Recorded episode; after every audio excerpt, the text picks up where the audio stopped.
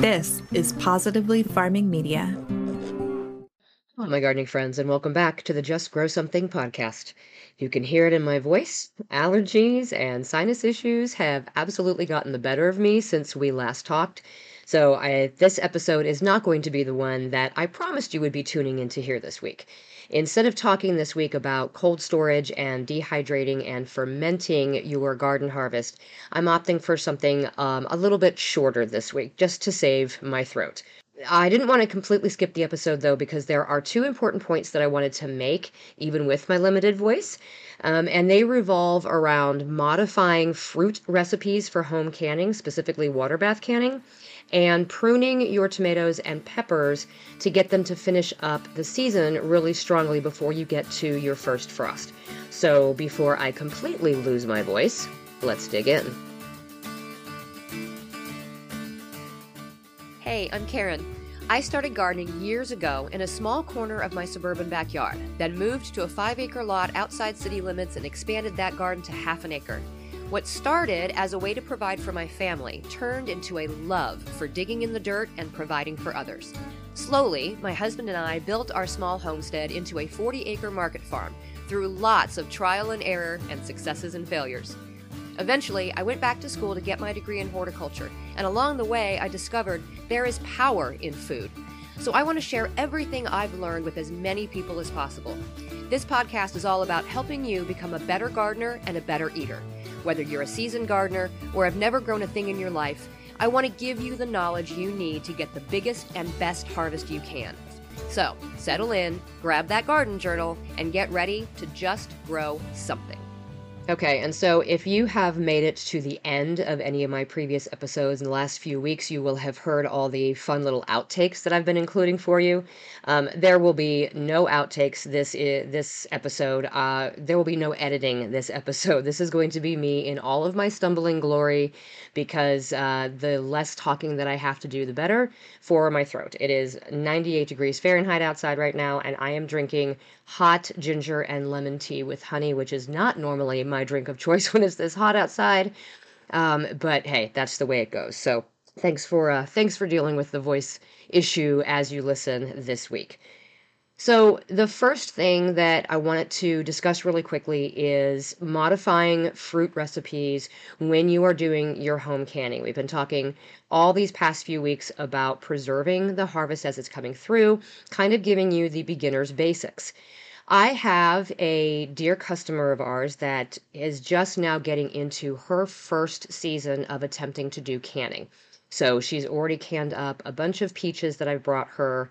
And this past week, I brought her tomatoes. She'll be doing her first batch of those. And then she has already ordered apples to be delivered that shows she, can do her own apple butter. Well, while I was there delivering, she had one friend that was there visiting who also was wanting to can some apple butter, and she had another friend on the phone. And they were all discussing this apple butter recipe that they were going to use. And the one friend on the phone mentioned that she would like to possibly substitute some of the sugar in that recipe for honey instead. Now, I didn't say anything at the time because I wanted to make sure that I had my information correct before I broached the issue. But I immediately started having little red flags going off in my brain. And this was around the number one, the recipe they were using, because it looked like something they had just randomly printed off of the internet. And number two, the substitution of sugar as uh, a preservative in that recipe and the amount of sugar that they did or did not want to use. So, this can actually be a really confusing topic because there are a lot of different sources that use phrases like sugar is a preservative. And it actually, yes, sugar is a preservative. But one of the things that I had to think about when I went to go back and double check to make sure that this was going to be safe for them to do is that while sugar does help to preserve the color and the texture of fruit specifically, it is not necessary for preventing food spoilage when you are canning fruits, and that includes jams, jellies, fruit butters, um, whole fruits, all of these things. And and this is very confusing, especially given the information that I gave you a couple of weeks ago in those canning episodes. So I actually I went back and I researched and I looked at all of my trusted sources, specifically the National Center for Home Food Preservation, but I also looked at different university websites. I went and looked at the Ball Blue Book of Canning again, and sure enough, yes, there are times when sugar can be used as a preserving agent to prevent food spoilage. But the levels of sugar that we use in jams and jellies and fruit butters isn't enough to prevent them from spoiling during the canning process.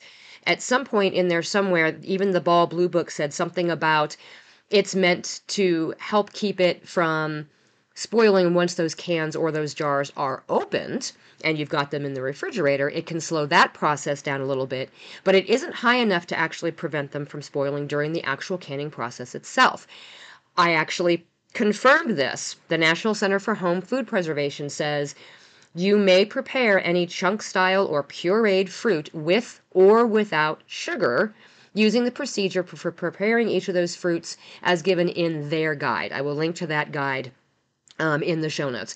It even has a section that is dedicated to canning without sugar. And then the Missouri, uh, Missouri, no, the Michigan State University Extension said that sugar is not needed to prevent spoilage. All fruits can be safely canned or frozen without sugar. Now, there's a little bit of a caveat to that one. I do know that uh, figs do need to be slightly acidified in order to be canned properly, but with all of the other fruits, there is that is true. They can be safely canned or frozen without any sugar and this has to do with um, the acidity level. It has it doesn't have anything to do with the amount of sugar in those fruits. It's that all the fruits have a high enough level of acidity, meaning their pH is low enough to guarantee that they are safe to be canned without the addition of copious amounts of sugar um, or without the addition of any more acid. So how did I get to this point where I was so concerned about my customer and her friends and me thinking that them doing this substitution was going to possibly cause them to can their their fruit improperly and possibly get sick. Well, here in Missouri, and I know there's a lot of states that are like this, we have what are considered cottage industry laws, meaning if you are preparing food to be sold to the public, like at a farmer's market, and you are not considered a certified cannery or you are not preparing those foods in a certified kitchen, the local health authority will regulate what you can and cannot sell. Usually, the this is limited to jams and jellies, full sugar jams and jellies, and fruit butters, um, and anything that is already acidic enough to be able to be canned without the addition of additional acid. This is why a lot of the time they will not allow the sales of salsa, right? Salsa needs to be acidified. And so, unless the product is being pH tested, the health department can't guarantee the public's safety. So, okay, this I can see.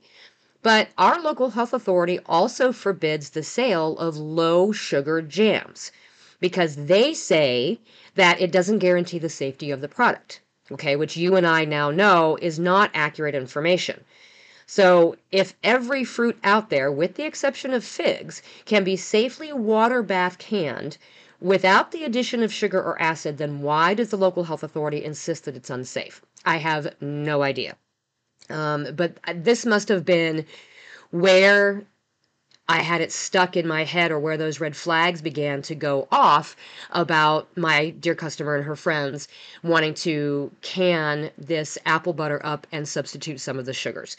Um, and you know, and then once I started down this path, I went back to my own handy ball blue book of canning that I have used for over a decade, and I looked at my notes. And sure enough, in the margins of the apple butter recipe, I had indeed changed the amount and the types of sugar used in the recipe.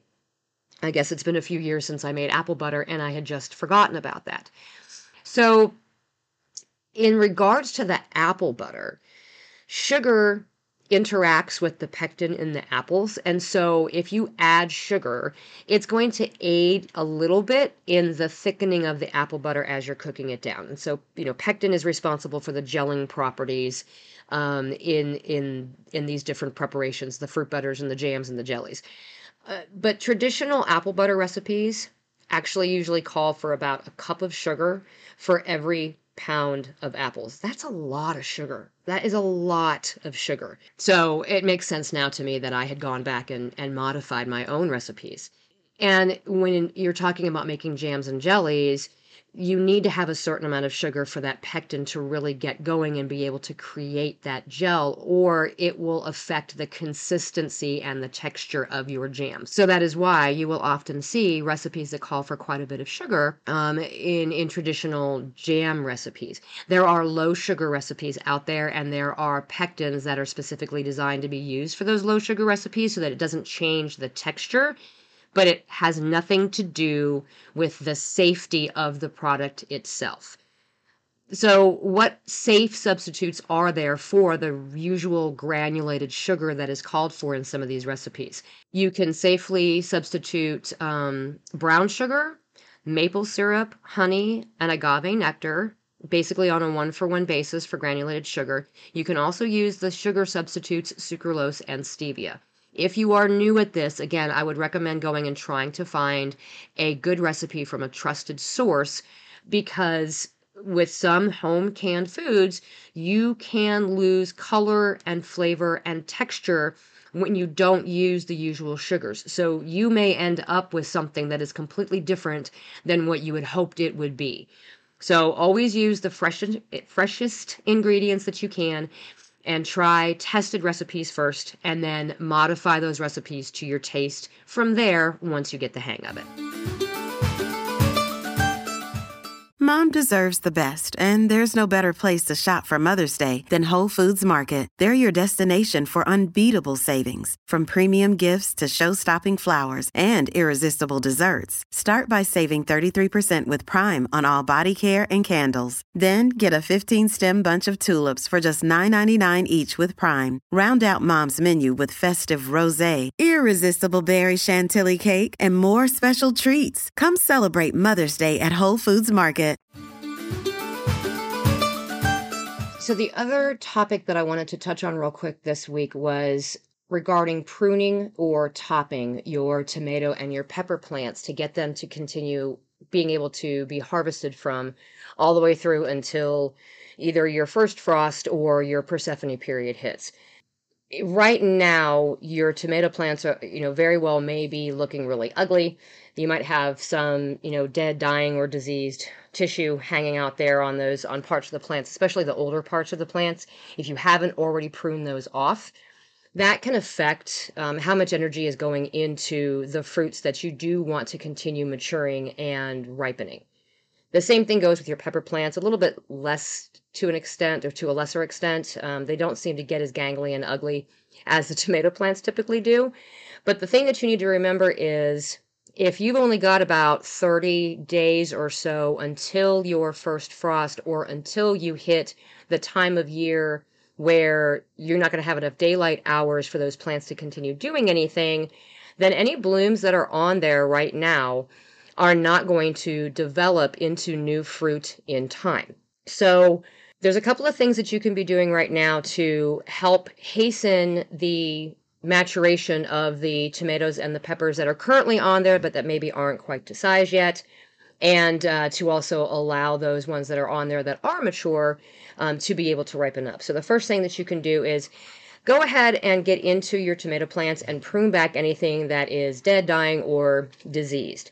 Um, I put a video out, a, a reel out on um, Instagram and on my TikTok that shows you exactly what I was doing um, with some cherry tomatoes. They were looking really ugly, and I pruned them back. But I didn't get rid of those vines uh, completely because on all of those portions of that plant, there were still tomatoes on there that were mature. They just weren't ripe yet.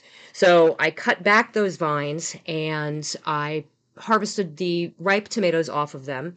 And then I left the mature fruits on the vine and I just put them into a crate and I put them into a, a, a room in the house that's at room temperature and they're going to go ahead and continue ripening up on the vine inside the house.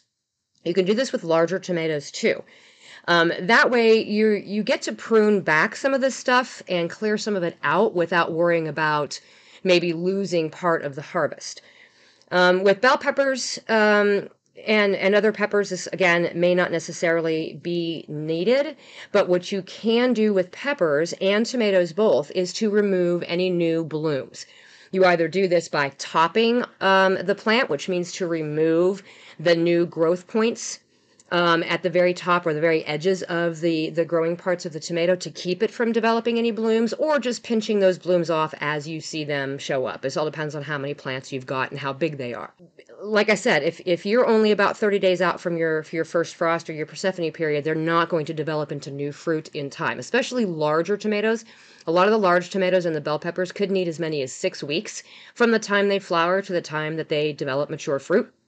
And you don't want those plants to be putting energy into creating new blooms that aren't going to do anything. So um, prune them back and clip the blooms, and this is going to preserve the energy for those immature fruit that do need a chance to get up to size and be able to get finished before the end of your season. This obviously is not necessary for really fast maturing fruits. Things like squash and cucumbers and beans, they, you know, only take a matter of days from the time that they bloom to the time that um, they actually have a mature fruit. So you can go ahead and let those continue doing what they need. You still do want to be pruning off anything that looks diseased or that looks like it's dead or dying because, again, that's just wasted energy going into those parts. And again, if you're in a frost free area, think about this in terms of your Persephone period. If you live in a warmer climate um, that doesn't ever get frost, and uh, but there is going to be a point where your plants stop growing essentially because it's less than 10 hours of daylight then 30 days before that point might be the time that you decide to start topping you know these these these warmer warmer season crops. Um, and if you're one of the lucky few that doesn't have a persephone period i don't think any of this pertains to you because you can really pretty much grow year round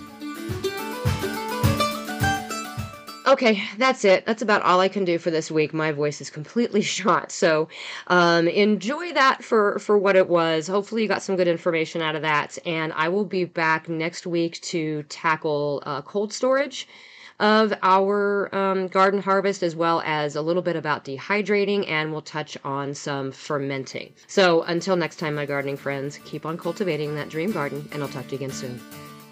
You just finished another episode of the Just Grow Something podcast. For more information about today's topic, head on over to justgrowsomethingpodcast.com for all the episodes, show notes, blog posts, discount codes, and more. Don't forget to sign up for the newsletter while you're there. You can also head to Facebook and join a community of other gardeners asking questions and sharing their experiences in the Just Grow Something Gardening Friends Facebook group.